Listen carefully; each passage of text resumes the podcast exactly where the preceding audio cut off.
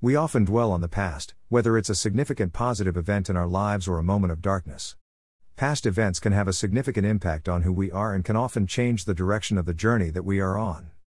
Just as I think we should try to focus on the positives in life, right here and right now, when we look backwards, focusing on the positives can also give us strength. Easier said than done sometimes, the darker parts of our past tend to dominate.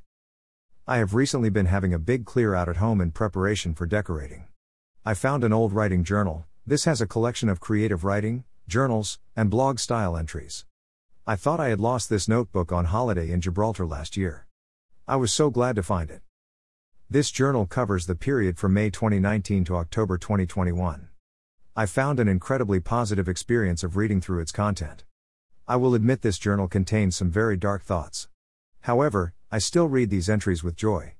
This experience has shown me how far I have come over the last three years.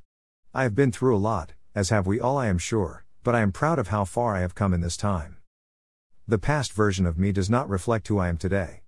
We can move on from past experiences.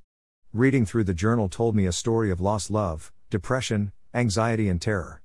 That sounds quite negative, but the journal has also told the story of someone who gained confidence, found their voice, learned to be hopeful, and reached a place of contentment.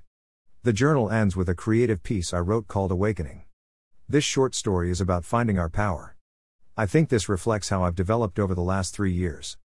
This all serves as a reminder bad things happen in life that are out of our control. But we can learn to weather the bad times, build new coping tools, and end in a place of hope. That is called resilience.